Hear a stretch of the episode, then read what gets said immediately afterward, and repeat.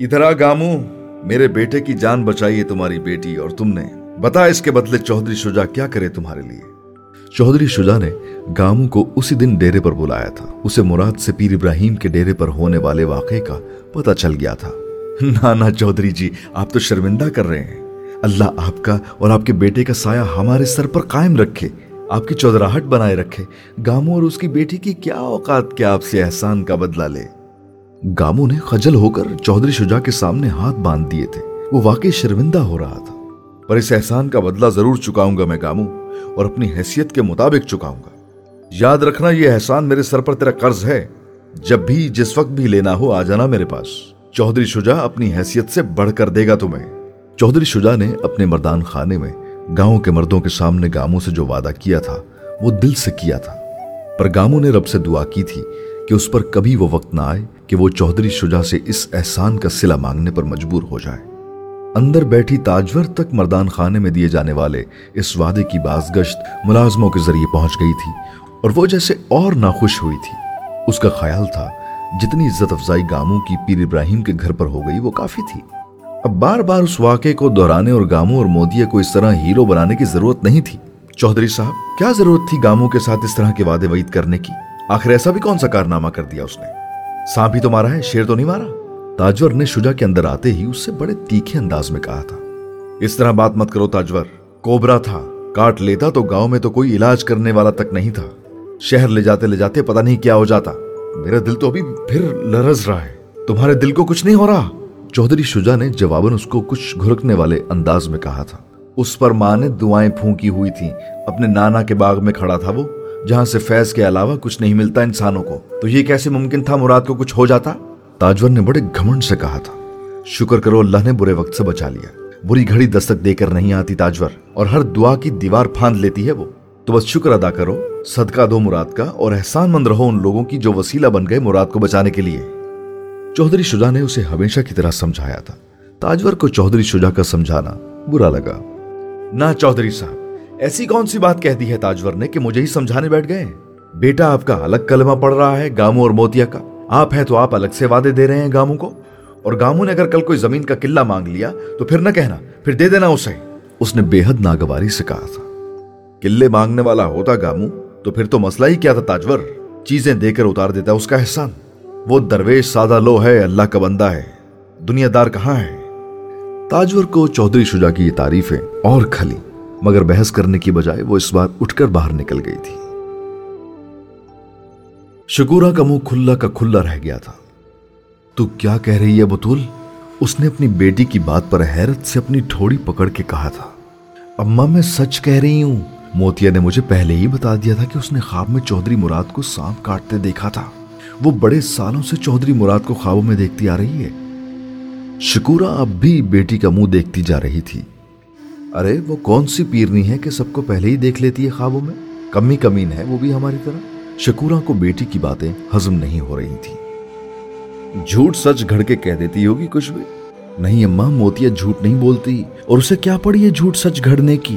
اس نے تو چودھری مراد کو بھی اب سے پہلے کبھی نہیں دیکھا تھا۔ پر جو شکل وہ مجھے اس لڑکے کی بتاتی تھی، وہ ہو بہو چودھری مراد سے ملتی تھی۔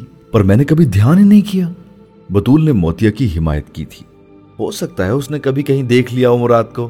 شکورا نے کمزور آواز میں کہا تھا اما وہ تو کبھی حویلی تک نہیں گئی اور چودھری مراد تو اتنے سال شہر پڑھا، پھر باہر چلا گیا، پھر کہاں دیکھ لیا موتیا نے؟ بطول ہنسی تھی، پھر اس نے کہا، اس نے تو مجھے یہ بھی بتایا تھا کہ اس لڑکے کے سینے پر داغ ہے کوئی دل کی جگہ پر۔ شکرہ الجھے انداز میں اسے دیکھنے لگی، پر چودھری مراد کے سینے پر تو کوئی داغ نہیں، میں نے بچپن سے دیکھا ہے، اسے میرے ہاتھوں میں پلا ہے۔ اس کے سینے پر کوئی داغ نہیں۔ بے فضول ہی بک بک کرتی رہتی ہے موتیا۔ شکورہ نے موتیا کی بات ٹھٹھے میں اڑائی تھی۔ جو بھی ہے، تو چودرائن یا کسی سے بھی یہ ساری باتیں مت کرنا۔ میں نے تو تجھے ویسے ہی بتایا یہ سب کچھ۔ بدول کو یکدم خدشہ پیدا ہوا اور اس نے شکورہ سے کہا، لے بھلا، میں کیوں بتاتی پھروں گی چودرائن جی کو موتیا کے جھوٹ سچ؟ وہ مجھ پر ہی غصہ کرنے بیٹھ جائیں گی؟ شکورا نے ہاتھ جھٹک کر کپڑے تہ کرنے شروع کر دیے تھے جو اس نے بکسے میں رکھنے تھے۔ پر بطول کی باتیں اس کے کانوں میں اسی طرح گونجتی رہی تھی۔ دیکھ موتیا، چودھری صاحب کے گھر سے کیا کیا آیا ہے ان ٹوکروں میں؟ اللہ وسائی نے اگلی صبح سہن میں پھلوں کے ٹوکروں کے ڈھیر کو دیکھ کر خوشی سے کھلکھلاتے ہوئے باہر کنویں سے آتی موتیا کو دیکھ کر کہا تھا۔ وہ بطول سے مل کر آئی تھی۔ کیا کیا آ گیا ان ٹوکروں میں؟ موتیا نے بھی کچھ حیرت اور خوشی کے ساتھ پھلوں کے ان ٹوکروں سے کاغذ ہٹانے شروع کیے۔ وہاں ہر پھل تھا۔ امرود، انار، انگور، آڑو، سیب، ہر پھل۔ اتنا پھل؟ یہ کون کھائے گا؟ موتیا حیران ہو کر ہنسی تھی۔ تیرے لیے بھیجا ہے موتیا۔ تو ہی تو کھانے لگی تھی نا امرود پیر صاحب کے باغ سے۔ تو بس چودھری شجا کو بھی پتا چل گیا ہوگا۔ اللہ وسائی نے انگور کے گچھے سے کچھ انگور کے دانے توڑتے ہوئے کہا۔ اور موتیا کی آنکھوں کے سامنے ایک جھماکے کے ساتھ مراد کا چہرہ آ گیا تھا۔ اسے پتا چل گیا تھا کہ وہ پھلوں کا وہ ڈھیر بھیجنے والا کون تھا؟ میرے لیے تو بس پیر صاحب کے باغ کا ایک امرود بھی کافی تھا، اماں۔ موتیا نے مدھم آواز میں کہا تھا، لے، نہ شکری نہ کر تو۔ اللہ نے نعمتیں بھیجی ہیں تو بس شکر کر۔ اور لاندر سے ٹوکری، میں آس پڑوس والوں کو بھی بھیجوں۔ یہ اتنا پھل کون کھائے گا ہمارے گھر؟ اللہ وسائی کو ہمیشہ کی طرح گھر میں کچھ آتے ہی حق ہمسائے کی فکر ہونے لگتی تھی۔ اور موتیا کو پھلوں کے ان ٹوکروں کو دیکھتے ہوئے خوشی سے زیادہ سر پر ایک بوجھ محسوس ہوا تھا۔ چودھریوں کا گھر کا دانا بھی ان پر بڑا بھاری پڑتا تھا۔ اور اب یہ تو پھلوں کا ڈھیر تھا۔ کون سا روز روز آنے ہیں یہ؟ میں خامخائی فکر کر رہی ہوں۔ اس نے خود ہی جیسے اپنے آپ کو تسلی دی تھی۔ قسم لے لیں چودرائن جی میری بطول نے الف سے لے کر یہ تک یہی بات بتائی ہے مجھے۔ میں نے ایک لفظ ادھر سے ادھر نہیں کیا۔ شکورا نے کان پکڑ کر تاجور سے کہا تھا۔ جو بالکل ساکت بیٹھی اسے دیکھتی جا رہی تھی۔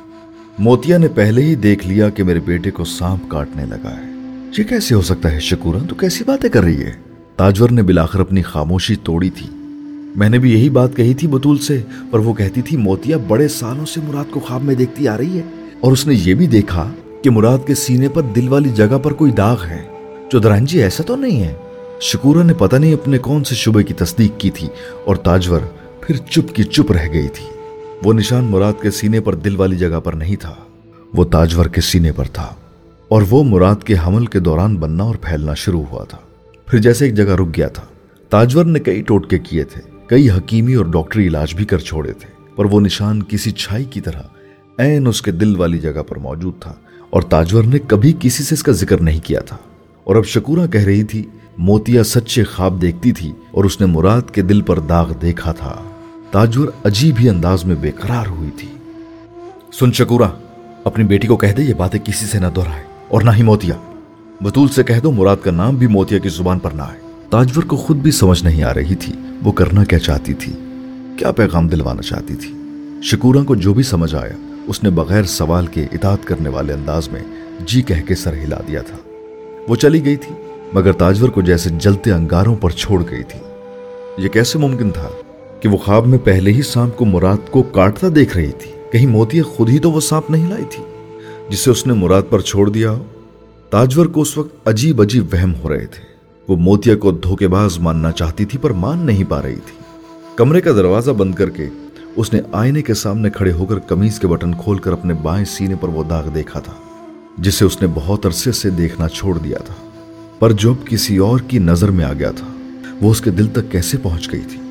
کسی نے جیسے تاجور کے کلیجے پر ہاتھ ڈالا تھا۔ اسے یہ خبر نہیں تھی کہ بالکل اسی وقت اپنے کمرے میں مراد بھی آئینے کے سامنے کمیز کے بٹن کھولے کھڑا تھا۔ اس کا سینہ بے داغ تھا اور وہاں کچھ بھی نہیں تھا، مگر وہ بات موتیا کی زبان سے نکلی تھی اور مراد کو وہم میں ڈال گئی تھی۔ اس نے شکورا اور تاجور کی ساری باتیں سنی تھی اور وہ بھی تاجور کی طرح ششدر تھا۔ وہ اسے کئی سالوں سے خوابوں میں دیکھتی آ رہی تھی اور اس نے اسے سانپ سے بچایا تھا۔ کیونکہ وہ پہلے ہی جان گئی تھی کہ وہاں اسے سانپ کاٹنے والا تھا۔ وہ کنگز کالج میں وکالت پڑھ رہا تھا اور وہ ان انکشافات پر دنگ تھا۔ وہ کیوں اس لڑکی کی طرف کھچ رہا تھا؟ جو اسے کئی سالوں سے خوابوں میں دیکھ رہی تھی اور جو اس کی جان بچا چکی تھی اور اپنے کمرے میں آئینے کے سامنے کھڑی تاجور کو پتا چل چکا تھا کہ موتیا کون تھی اور اسے سب کیسے پتا چل رہا تھا۔ وہ سب جادو کا کمال تھا، کالے جادو کا۔ وہ اس کے مراد پر ٹونے کر رہی تھی، کیونکہ وہ اس کے بیٹے کو اس سے چھین لینا چاہتی تھی۔ اسے موتیا سے عجیب سی نفرت محسوس ہوئی۔ وہ میری اکلوتی اولاد ہے موتیا، تو چھین کر دکھا اس سے اگر چھین سکتی ہے تو۔ اس نے جیسے دل ہی دل میں موتیا کو چیلنج کیا تھا للکارا تھا۔ یہ جانے بغیر کہ موتیا ایک انگلی ہلائے بغیر اس کے بیٹے کے دل پر قابض ہو چکی تھی۔